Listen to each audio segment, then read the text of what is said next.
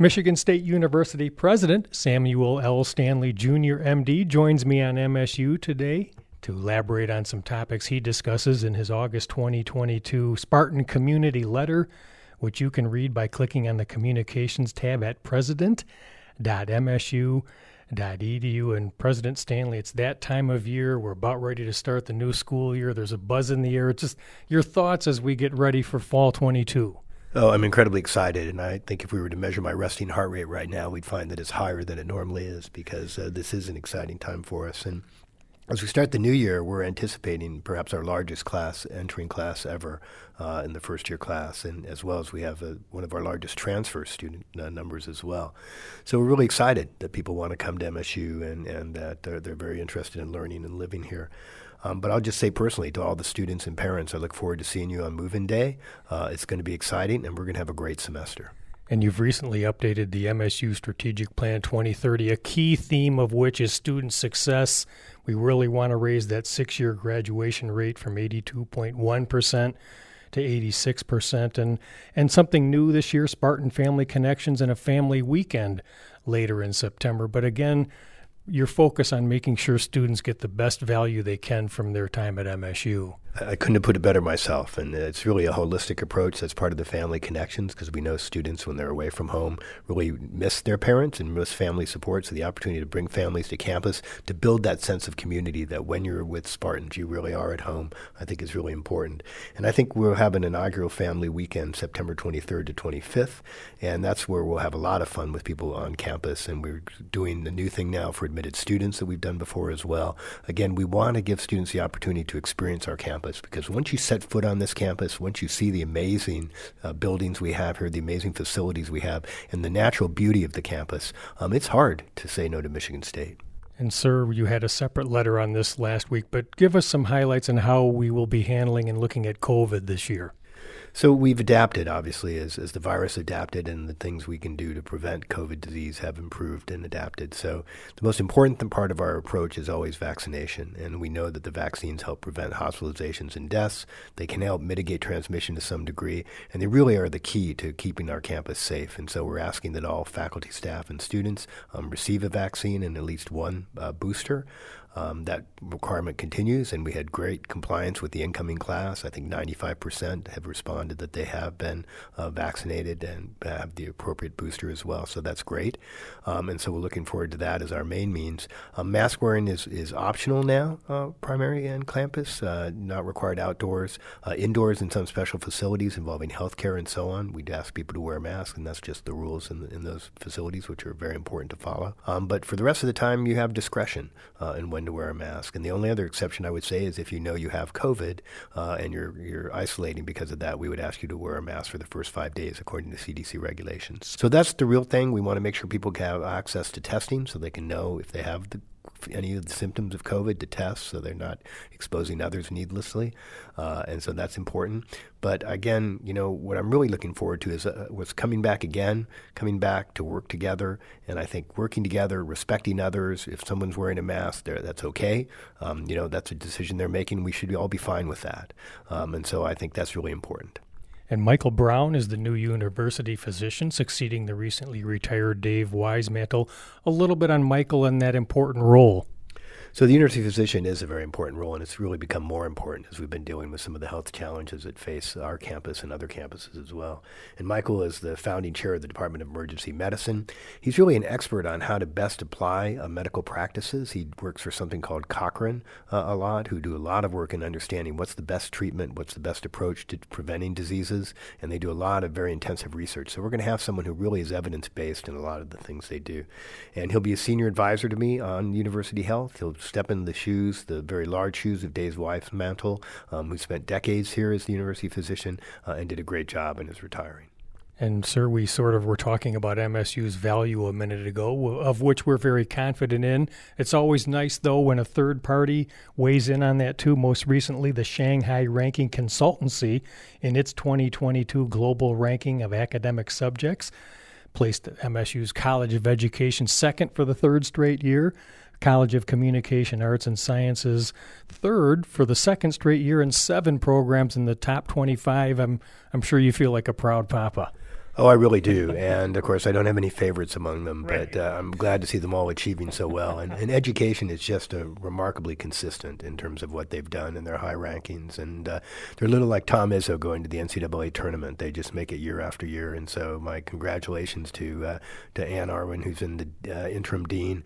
Uh, our new dean coming in will, I think, you know, have big shoes to fill. Um, but I know he's going to do a great job, and I'm very excited about what's going to happen going forward in that school. And the other programs, many of them are ones you know about. We have strengths in nuclear physics. We have strengths in, in our business college and supply side and logistics. There's many, many strong programs at MSU, and it's nice when they're recognized. And, sir, you feel strongly about the value of Pell Grants. You recently wrote a piece for The Hill on that. Explain a little bit about what Pell Grants are, why you're advocating for a doubling in their size. So, so Pell Grants are a remarkable uh, development by the federal government that provides dollars that go directly to students and their families uh, to support uh, their education. So it's administered uh, uh, through the colleges and universities, but the money directly supports an individual student. And it really makes a difference to economically disadvantaged students. The Pell Grants are based on family income and levels that really creep up into what we would call middle class now because co- college expenses have increased. And so it's a wonderful program, but it doesn't cover enough. Uh, as the years have gone by, tuition has gone up, has kept up with inflation, and gone beyond it a little bit. And so the t- Pell Grant doesn't go as far as it did when it was first done. When it was first out, it was about 80%. 80% was covered by Pell. Now that number is closer to 30 or 40%. So by doubling Pell, we'd bring it much more in line with the cost of tuition these days remove one very important barrier to people going to college uh, and having the opportun- opportunity to really uh, reach their full potential. And recently, you were you joined Governor Whitmer and then President Biden virtually, as President uh, Biden signed the CHIPS and Science Act, and and you've been named to the executive committee for the Michigan Economic Development Corporation. Uh, your thoughts on those those things?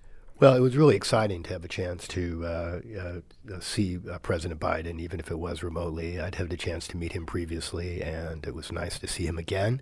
And uh, he was incredibly excited uh, about the CHIPS Act and what it means to, for the United States, and what it, I think is going to mean for the Midwest. And we already have one company, Intel, that's located in Ohio, located in Ohio. Um, we want to see companies come and locate in Michigan, and Governor Whitmer's committed to that. And that overlaps with the MEDC, who's doing work to try and help bring those chip companies and other major industries, in tech, particularly in technology, um, to Michigan. We are a great place for companies to come. There's tremendous workforce from our major universities and our colleges. Um, so there's a lot here to like. Uh, but getting that message out and making sure we're putting together attractive deals is important. And MSU is committed um, to helping the state attract uh, technology here. And this CHIPS Act is another stimulus to doing that. MSU's Jewel, WKAR Public Media, is celebrating a century of service as the AM radio station went on the air in August of 2022. Comments on, on that Jewel, as I said, our public media outlet. Well, WKAR, just as you said, is a, is a treasure for the state of Michigan and certainly for, for the Lansing region and for Michigan State University. And the partnership is longstanding, uh, and it's been to the service of the community. And that ties in so well with our land grant mission to serve the community and the people of the state. And, and WKAR is an important tool to help us do that. Um, I use the studios to put out my messages to alumni and so on. Uh, I have your opportunities to work with people like you uh, in the podcast and other things. And so t- being tied in and with the commitment to, you know, broadcasting that's fair and reliable and presents data, not opinions, uh, is, I think, very, very important. So we're so proud to be associated, and I'm going to look forward to the opportunity to congratulate uh, all the folks in person very, very soon. Our alumni and donors are always stepping up, and last year, to the tune of $284 million in cash and gift commitments, a record year. And they're gearing up for Spartan Serve Week in September, where they'll give their time and efforts to, to important projects. But again, our, our alumni and donors are so crucial to maintaining our excellence. Well, I'm so grateful um, to those who've invested in Michigan State University. And as you said, particularly our alumni who were up 26.6% in terms of percentage of, of people who gave, which is incredible. More than 9,700 individuals contributed for the first time, so that's fantastic. We had almost 10,000 people joining us for the first time. And to hit a record when you're not in a campaign or towards the end of the campaign uh, is impressive. And so my hat also goes out to our advancement team um, for the work they're doing and all the deans, uh, department chairs, faculty, everyone who helps contribute to the fundraising effort. Um, everybody did very, very well. And you're recently back from a trip to Michigan's Upper Peninsula, the home of Tom Izzo. Uh, your thoughts just on your trip there, what you took away about MSU's impact, and and again, you've uh, got a new contract ready for the board to approve for Tom Izzo to make him a Spartan for life. So you, you can't talk about the Upper Peninsula and Michigan without mentioning Tom. So I'm, I'm so glad that he's uh, with us uh, as a Spartan for life now. And I think this contract is uh, certainly well deserved and is going to keep him here and keep him working with the university when he finishes his basketball coaching, which I hope is not anytime soon. Um, at that point in time, though, he's going to be associated with advancement and the university um, to do work as an ambassador for us, and I can't think of a better one. But it was a great opportunity for me to get up to the uh, UP, and it took three years, which was way too long. Um, it's beautiful. Um, driving along Route 2, uh, looking at both Lake Michigan during my drive and Lake Superior um, were both incredible vistas. Uh, and then the chance to visit uh, some of the places where MSU is having an impact. We've been in the UP for more than 100 years. Um, we're there, we're there, we're, we're serious residents, if you will, of the UP in terms of the work we do. And I got to see some of our uh, extension facilities, the MSU Ag Bio Research Forestry Innovation Center in Escanaba, um, which is doing amazing work on native trees, uh, new tree uh, lines, um, the genetics of pine trees, so how you get the most rapid growing trees for different purposes.